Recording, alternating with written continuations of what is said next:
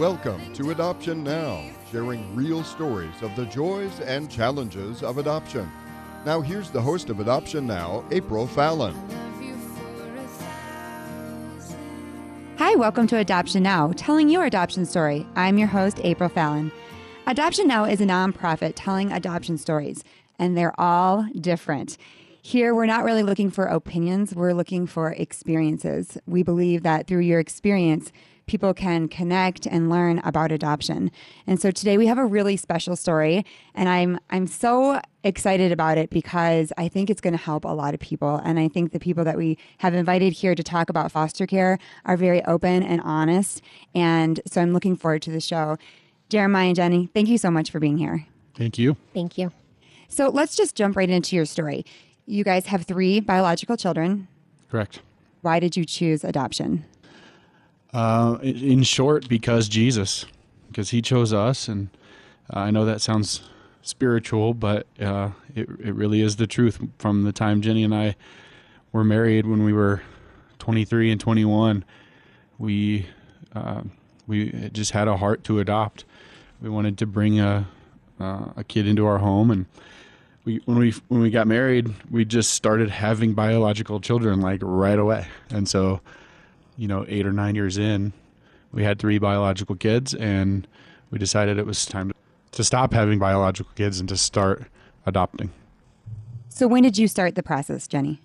When our youngest was about one, we decided it was time to get started in the process because we knew it would take a long time. So um, in December, we did our orientation with Project 127. We did all of our training that spring.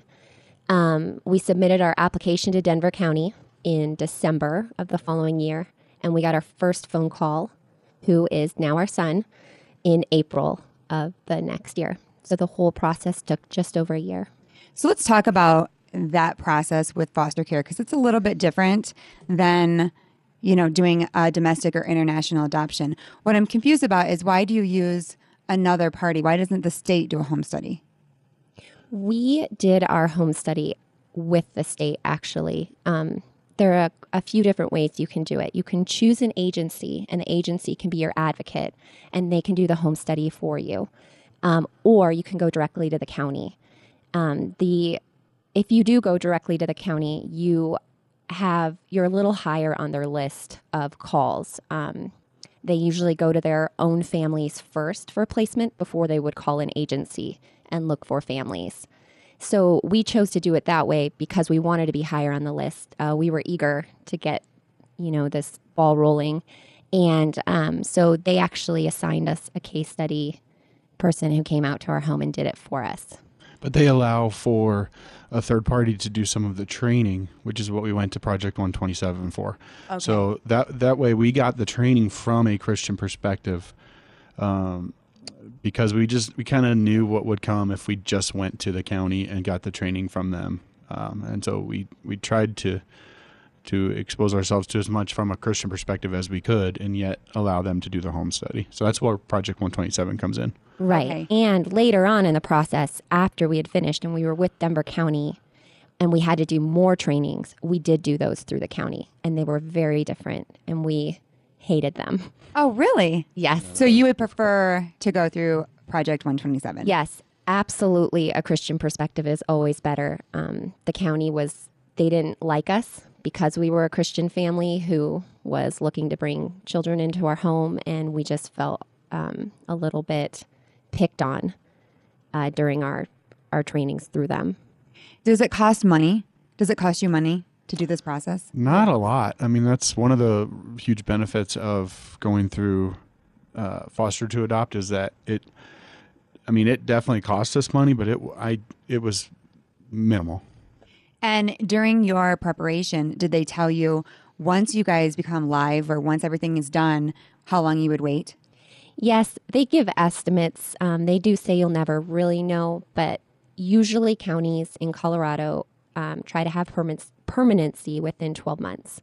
And so that's what we were told is uh, you would expect a phone call within, you know, two to six months. And then if a child came into your home and there was termination of parental rights, you'd be looking at about a year to permanency. And so, were you able to say, this is the child that we're looking for? This is the age? Yes, we were able to um, give an age range. We were able to basically, there's a big long checklist of everything you're willing to take and that you're not willing to take in a child. And so we filled out the long checklist. We were looking for a little boy uh, between three and six years old. And um, we were open to any ethnicity, we were open to any behavioral problems. Uh, the only thing that we said we weren't open to was um, sexual abuse because we did not feel like we were um, capable of handling that in our home with our biological kids. And physical, like extreme physical handicaps too. We we just didn't feel like we were equipped to handle that either. Okay, so now looking back, and I'm going to ask you guys some real questions. Looking back, did the state follow that? No. No, not at all. So why ask parents to even fill that out? To probably to protect themselves, I would guess. Um, they um, they knew things that they say they didn't know, but there was no way they couldn't have known them. Um, it's it, it you know in the one hand you you have sympathy for them because they're trying to move these children through the system and they're trying to do the best they can but at the on the other hand they're using uh, um, they're using techniques like like uh, like that to not not disclose everything that they know uh, in order just to get a kid off it's like it's like they're trying to get a file off their desk as opposed to trying to find a home for a child So you feel that they kind of just said, "Hey, we just have a need, and we just want these people to meet it."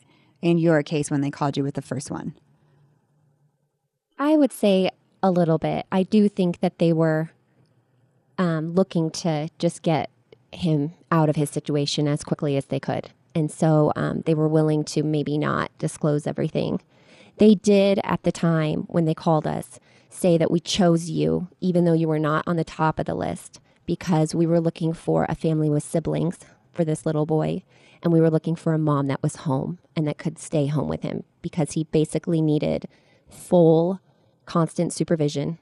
And he had zero social interaction. And he needed to be in a home with other kids who could teach him how to um, interact in a social situation without hurting anyone. so how old was your youngest at that time?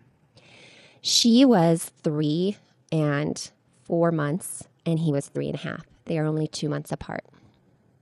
But he's older. He's two months older. So how did you feel? We talk about this a lot. We always say, okay, so don't push the birth order, don't mess that up. Although there are people that do it, and you guys did. How do? What advice do you give for families who are thinking of doing that? Does it work? Is it harder? it is definitely harder. We had talked to a family before uh, who had disrupted birth order, and they had told us um, that it had been difficult, but that they had managed it in their family. And so we felt comfortable going forward, and we chose to disrupt birth order. We chose to have a little boy who was closer to our biological son's age. Um, what we didn't expect is for our youngest and then our adopted son to be so close in age. And that I think is something that um, we probably regret and that will be difficult in the long run. Um, he is very delayed uh, compared to Lily, and um, he is older than her, but he will always kind of be behind her in school. And it's been hard. It's hard when you can't just say, you know what, she's older and that's why she gets to do this. Or the reason she's in first grade and you're in kindergarten is because she's older when he's older and he has uh, things that he's just not able to do yet because of his developmental Delays. delays. So after you guys finished in that year, they called you. How long did you wait? I, I'm not sure what you mean. Okay, so you started the process. You're done with your home study. Yep. How long did you wait before you got that call? Oh. Four months. Yeah. Four months. And so you brought him home. And tell us about that. This is kind of a funny story. So, we uh, for some reason I had always had my uh, heart set on adopting a you know African American son, and uh, so we got I got the phone call while I was at work, and you know they give you kind of a list of questions that you're supposed to ask, and um, you know one of the first questions I asked is what was his name, and they said uh, Jerome, And so I asked no further questions when it came to ethnicity because I thought the matter was settled. Um, so we went and picked him up, and uh, you know we were pretty pumped. We went to the department, and I walked into the department, and there was this little, uh, you know, Caucasian, half Hispanic kid right at the front door of the department, and he was about two or three years old, and I kind of just walked by him. I think I even patted him on the head and said, "Hey, buddy," and then I just kept walking. and uh, and then Like you were walking towards your child. yes, I was like walking this towards my future, walking past this child, and We walked right past him and up to the desk. And we Yeah. were like, "Hi, we're here to pick up Jerome." And they were like, that's, him, Jerome right there. over by the door and we just looked at each other shocked because he he's um hispanic caucasian but he looks like this little he looks like he could be our son like he is caucasian with freckles and we were just very surprised so like immediately, I just felt like the stupid white guy in the room.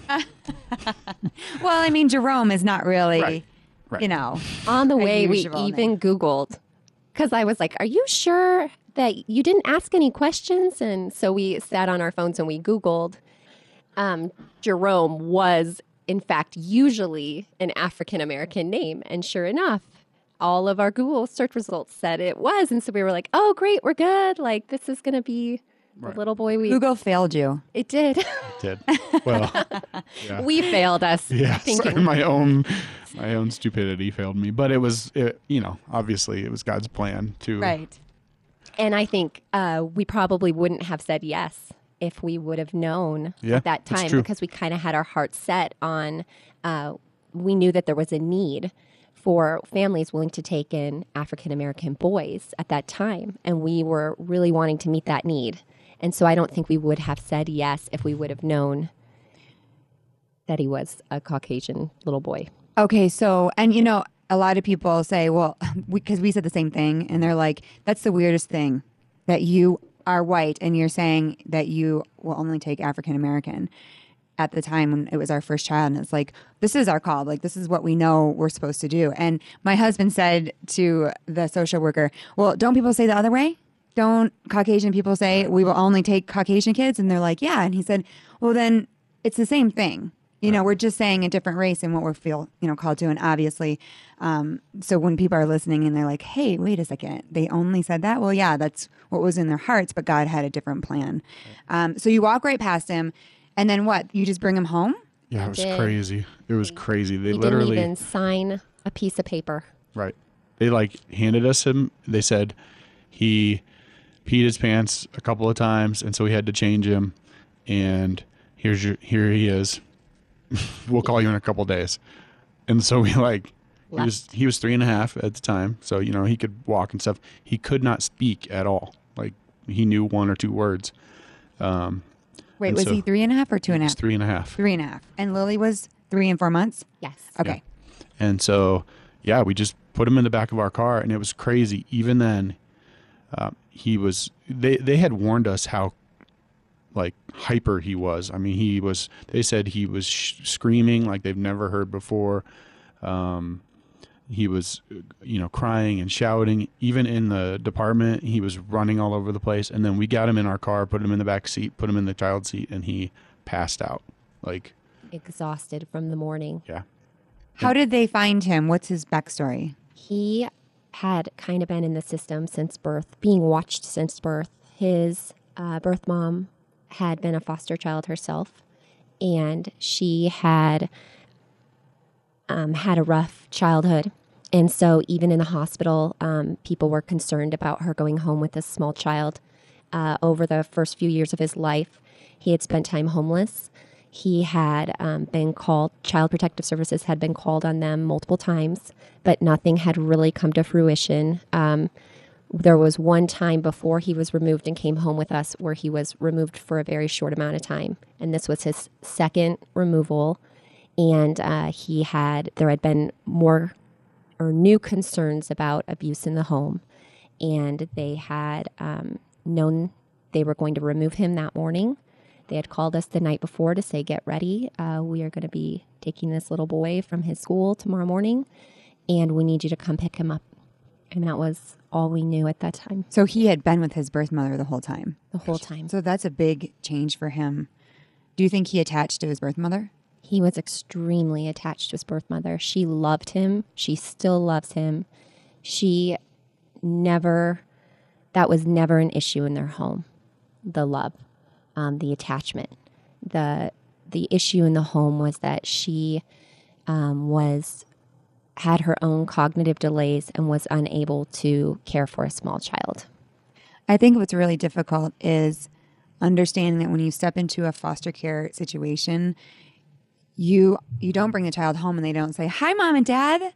Thanks for saving me. Wow, this looks a lot better here." They're grieving, they're confused, they're sad. And do you feel like the training that you got prepared you for that? I don't think any amount of training can prepare you for that. It's one of those things that nobody could possibly relate to or be ready for unless they've walked through it themselves. So, I mean, I, just don't think that they're the when it comes to Project 127 and things like that. Some of the things they could have done better is maybe not um, parade the success stories out in front of us as like which is what they did. Uh, they they could have they could have put people out in, in the classes that have had really really difficult roads um, that maybe even didn't end well. M- maybe that could have prepared us better, but I, I truly believe nothing can prepare you uh, to, for it unless you walk through it. No, you never think your story is going to be the hard one. You're Right. always, when you're going into the adoption process, you're always hopeful that this is going to work and we are going to become a family and this little boy, we're going to love him and he's going to love us and we are going to walk forward into the future with, you know, sunshine and rainbows. And there is no, um, I don't think anyone could tell you just so you know you're going to have the hard story and and that you would believe it that early on. Now we've had the hard story, and we do um, we are open and honest with other people who are going into the adoption process to say it is hard. How do you do that without talking people out of it? I try to talk people out of it. You do. Yeah, I do. I try to talk people out of it and say, unless you have heard the voice of God so clearly um, that this is for you, then you need to not do it because that is the only thing that has gotten us through this is being able to cling to the promises of God and that say, do this despite the fact it's hard. I will be there for you. Because what happens is when I hear the voice of God and I go in the direction of doing what He tells me to do, I expect it to then be easy because He told me to do it. So it's going to be easy. But this ha- foolishly, I expected that. But this isn't. It is. There's not a single part of it that is easy or fun or that even feels like it like in the moment this is worth it. It's all. It's almost all. Um, this is hard, but but God, you know. Okay, so talk to me about that first year because it was a very difficult transition. Yes, it was a difficult year because um, we had a development developmentally delayed birth mom who was getting some extra time and extra help from the county that was um, making the process move extremely slow. So we were 19 months in before termination, where normally the county says at 12 months we need to have permanency. And we were at an 18 month hearing and we still had no permanency. Okay, so you have the child that you've been told is going to be adoptable, and now we're the state is pushing it way out, giving her chance after chance. So he's not only trying to adjust with you, he's now seeing his birth mother and kind of going backwards, but also he has severe trauma and these issues that you also have to deal with at home, even if he wasn't seeing her.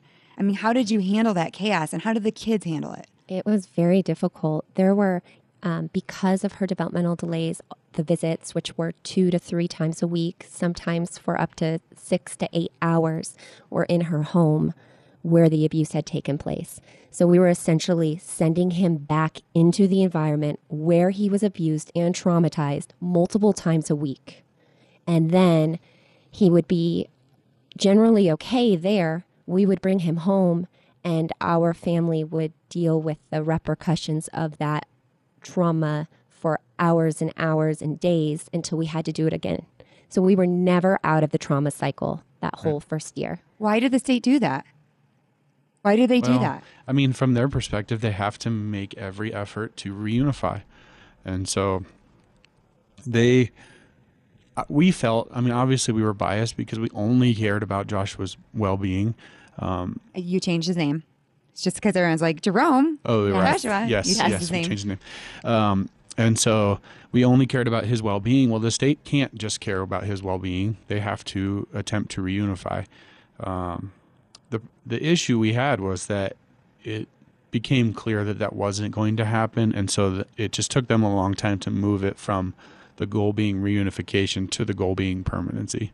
But you had asked uh, how our kids handled that time. And I think that that was like one of our success stories is um, our biological kids handled it with a grace towards him. It was like a natural grace. Like we were so impressed by the way that they handled and, and loved on him and just treated him like a sibling. They did not treat him any differently whatsoever for the good or for the bad.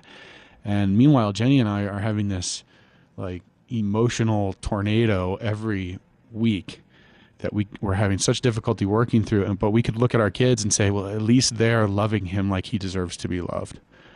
Uh, so that was like a really just you know you, all these verses in the Bible about um, loving like a child and, and faith like a child and all these things. Like that was a model, an absolute model of of that for us. hmm And it wasn't easy for them. He, you know, had not had the social interaction. And so he was very aggressive and violent and he hurt them every day. And he um, was constantly, you know, pushing their buttons and, and they just reacted with such like Jeremiah said, grace towards him, and they forgave him, and they just knew he couldn't control his body, and that it wasn't because of anything he was, you know, doing that he was hurting them. He couldn't stop, and they understood that, and it was the most amazing thing. This is a rough story. When people are listening to it, they're probably thinking, you didn't keep him, right? I mean, you didn't keep him with the kids. And so when we come back, you're listening to Adoption Now. I'm April Fallon. I'm talking to Jeremiah and Jenny. We're talking about a really hard story. When we come back, we're, we're going to talk about what happened with Joshua and how the family changed and the decisions that they had to make that were really hard. Stay tuned. You're listening to Adoption Now.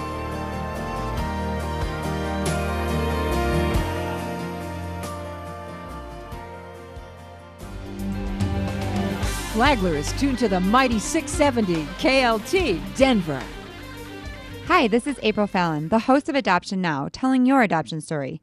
Do you have an adoption story you'd like to tell? We'd love to hear it. You can help so many people on the same adoption journey.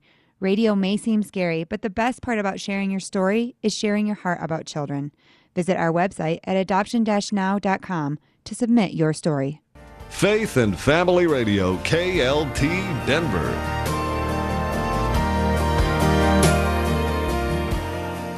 Welcome back to Adoption Now. I'm your host, April Fallon. Today we're talking to Jeremiah and Jenny, who adopted through the foster care system.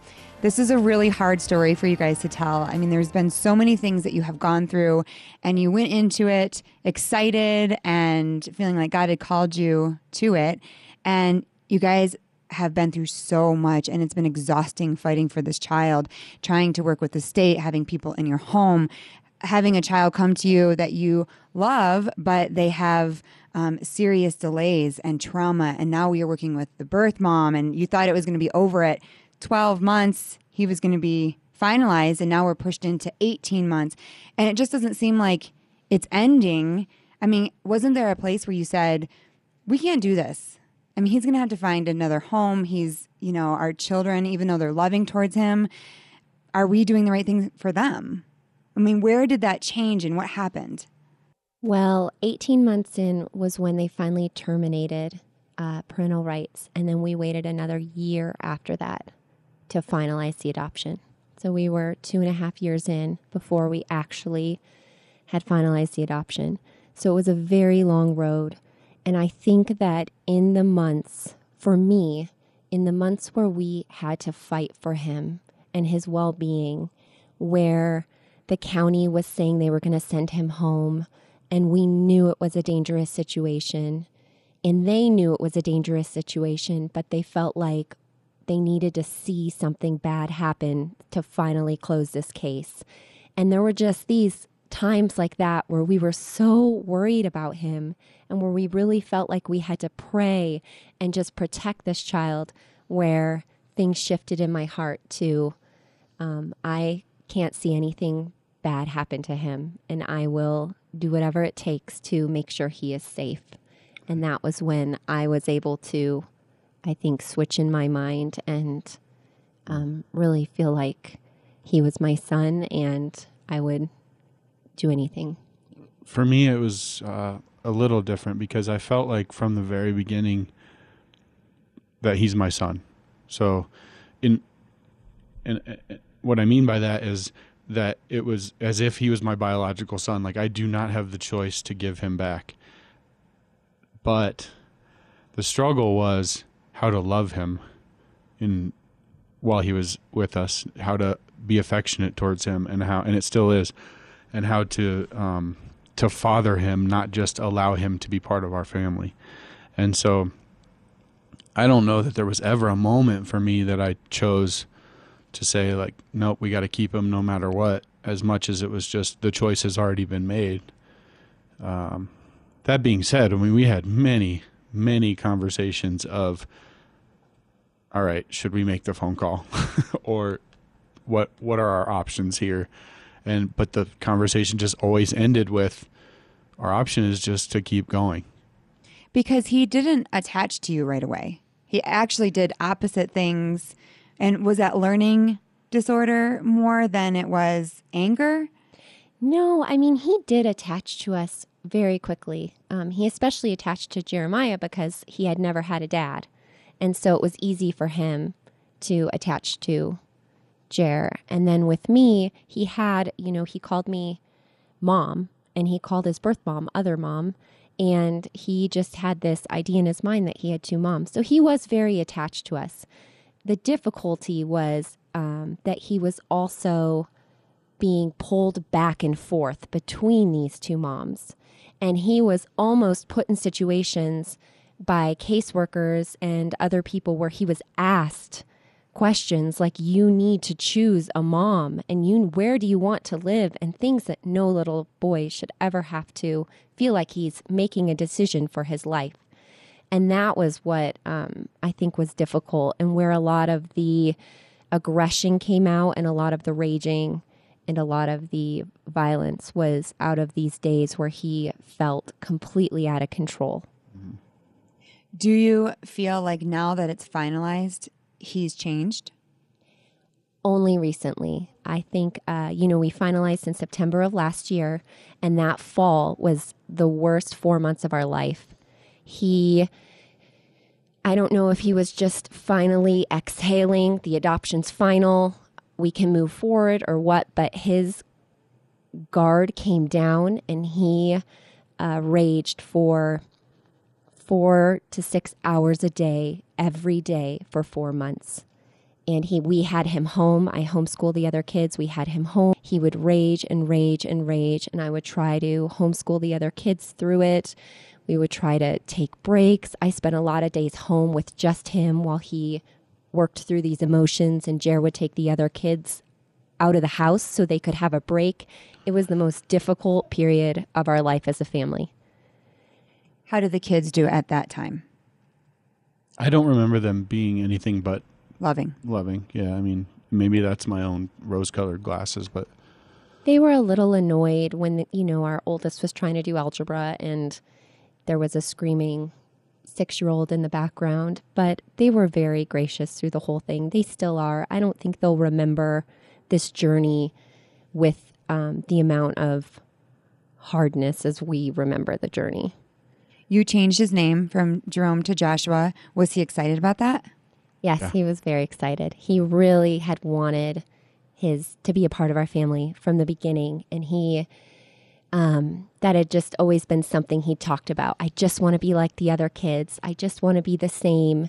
And so we really tried to make as much of his life the same as it was for the other kids. We kept him home and homeschooled, and and we um, just did all the same things with him that we did with everybody else, so that he never felt any different. So, what changed in that four months of the raging after the adoption? We finally decided um, to do medication with him. Really? Yeah. And how did you come to that decision? Uh, we were in therapy with a new therapist and uh, just going over some of the kind of issues we were seeing in the behavioral problems. Um, he was very impulsive um, and violent, and he had been kicked out of a school and kicked out of different activities for just his aggression. And we were kind of at the end of our rope. And she said, Why don't you go to Children's and get a full neuropsych eval and let's see what is going on in his brain so we can sort through this mess. And so after the neuropsych eval, the results came back, and he had basically 99% of the symptoms of ADHD. And so we were able to get him started on a drug for ADHD during the day. And then we also have him on um, clonidine, which is the trauma drug at night. So he is on medication 24 hours a day right now. How old is he now? He's six and a half, almost seven. So, as soon as you started putting him on the medication, you saw a difference. Yes. It was I- immediate. It with the medication. It's. I mean, I, I've always been the like you know boys are boys and don't try to make them sit in a class and stare at a wall and you won't have to medicate them. And so I, we've always been very against um, medication for that kind of thing. And it was just yet another thing that uh, that God humbled us about by having this like blanket opinion about something that, and then we walk through the circumstance in which there is no other option. Um, I mean, his uh, his physical makeup of his brain was changed by trauma, and that has to be counteracted. Um, so, People often say love is enough. Probably at some point you guys said it. I know Noah and I have said it. Love is enough. You just go into it, you know, 110. God's going to take care of everything. It's going to be awesome. And although love is so important and does change things, trauma changes things as well. And for a little person who doesn't know how to come down after seeing such horrible things, experiencing things, fear, constant fear, we can't even imagine doing, you know, giving a child medication, but we also can't even imagine that sort of trauma and that and what he lived through. And so I think that that's just an important point for our listeners because maybe you're in a place right now where you have a child and you don't know what to do and you, your family is just upside down and you love him or her and you just you don't know how to make it right. Maybe going down this path is something that is for you or maybe god is saying just let's just take this one step at a time. You know obviously you guys came to a place where you trusted the people taking care of him and your family is kind of coming to a place where now you have a little bit more unity. Do you see um, in the future that he'll always be on it I'm not sure. I've we have friends whose kids have gone on medication for a little while and then eventually been able to come off. But at least for the next few years, I see this as being the way our family is going to function. His therapist had said something that really stuck with me. She said that right now, what you need more than anything in your home and with Joshua is connection. And his impulsiveness and the hyperactivity and these um, aggressive behaviors were making our life hard where I was struggling to connect with him and I was struggling to foster a connection with him on a day to day basis. And the medication just helps everybody come down a couple of notches. It helps his impulsivity um, go away and just helps him be a little calmer. And we're able to connect better now and going forward with you know healing from trauma and um, just our life as a family i think that that's the most important thing and we're if we need medication to get to that place then we're fine with it and how are you guys healing from the trauma Hmm, that's a good question. Uh, I think it, it it's just the the just keep going thing. I mean, we uh, for our marriage we try to um, you know, just do the typical, you know, go out on dates and spend time together. And, um, you know, I think it's really one of those things that has made us realize the importance of our bond and our connection to lead our family because if that's not there and if we're struggling with that then there is no possible way we can walk through this uh, circumstance mm-hmm. so we rely a lot on friends we have a lot of friends who've adopted and it helps when you're surrounded by people who can relate and who don't think you're a horrible mean mom when you're stressed at the end of the day and you just can't hear another word from your child. And they just understand our life. And it's wonderful to have people around you like that. And we have my mom and Jared's parents in town who they share some of the load as much as they can with us when we need breaks and uh, we were actually yesterday um, he had his first day of school at the same school that he had been kicked out of last year and it was successful and I think that right now we can look forward to the future with a little more hope than we've had in the last three years for the first time. He is letting you parent him.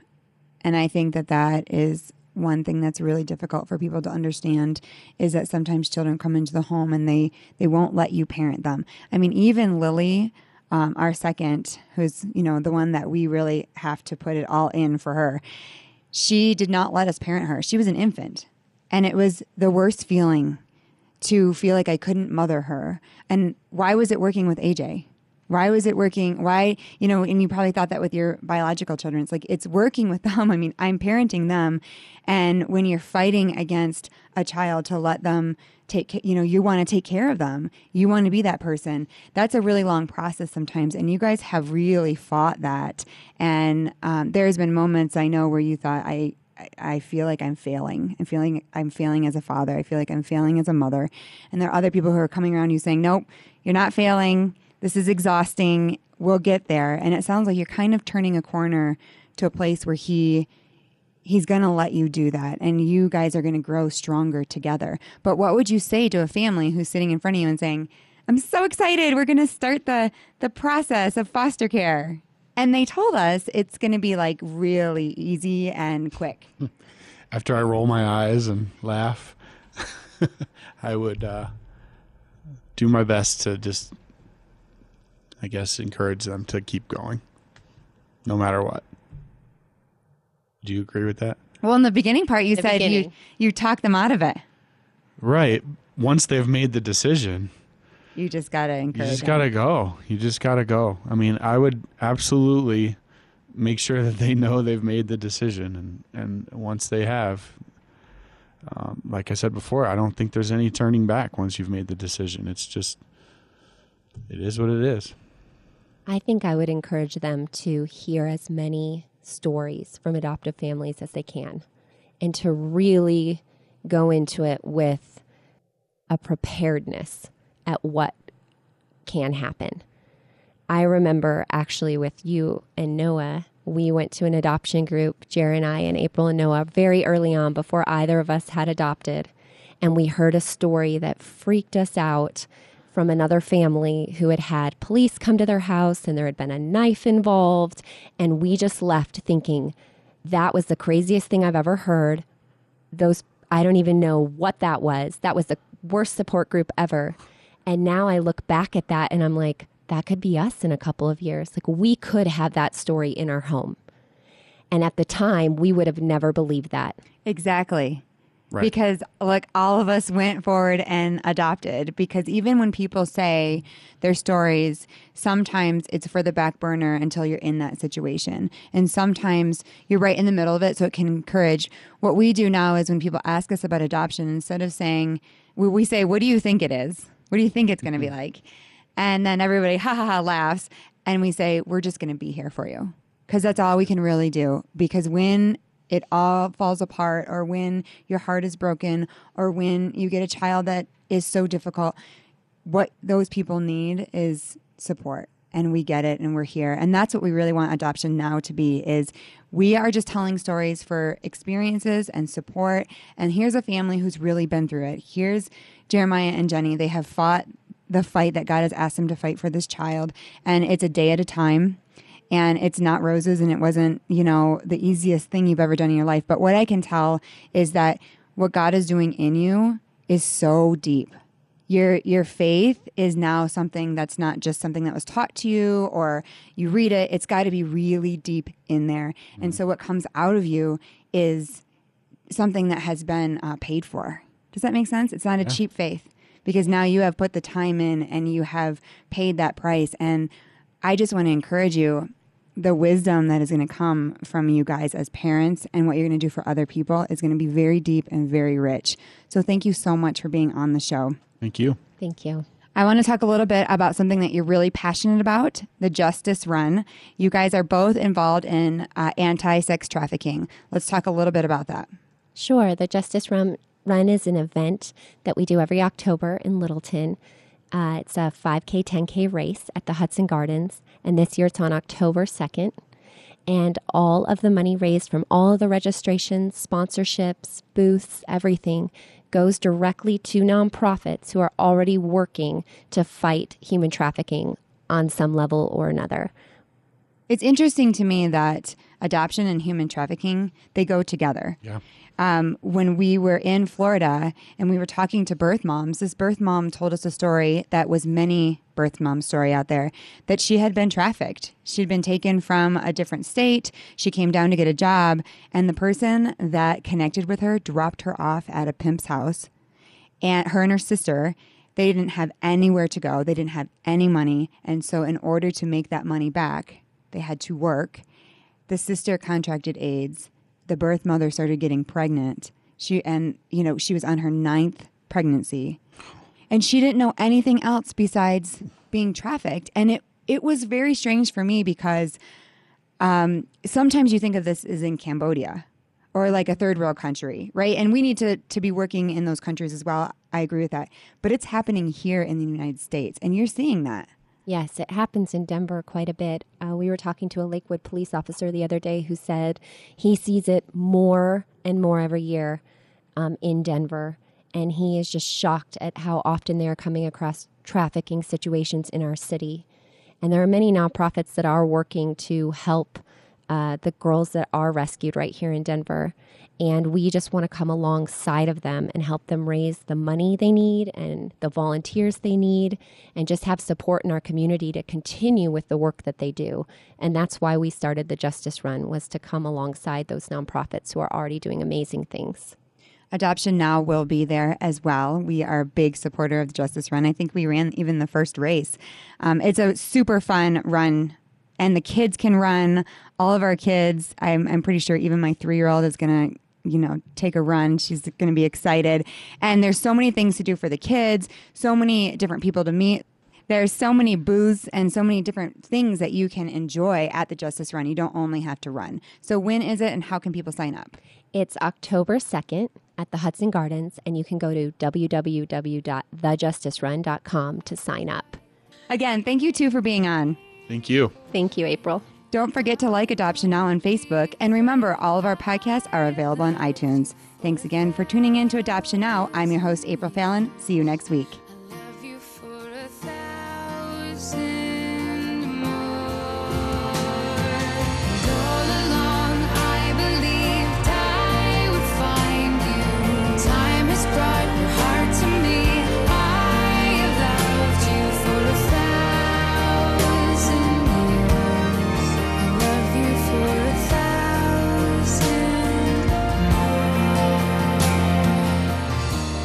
Thanks for joining us for today's Adoption Now.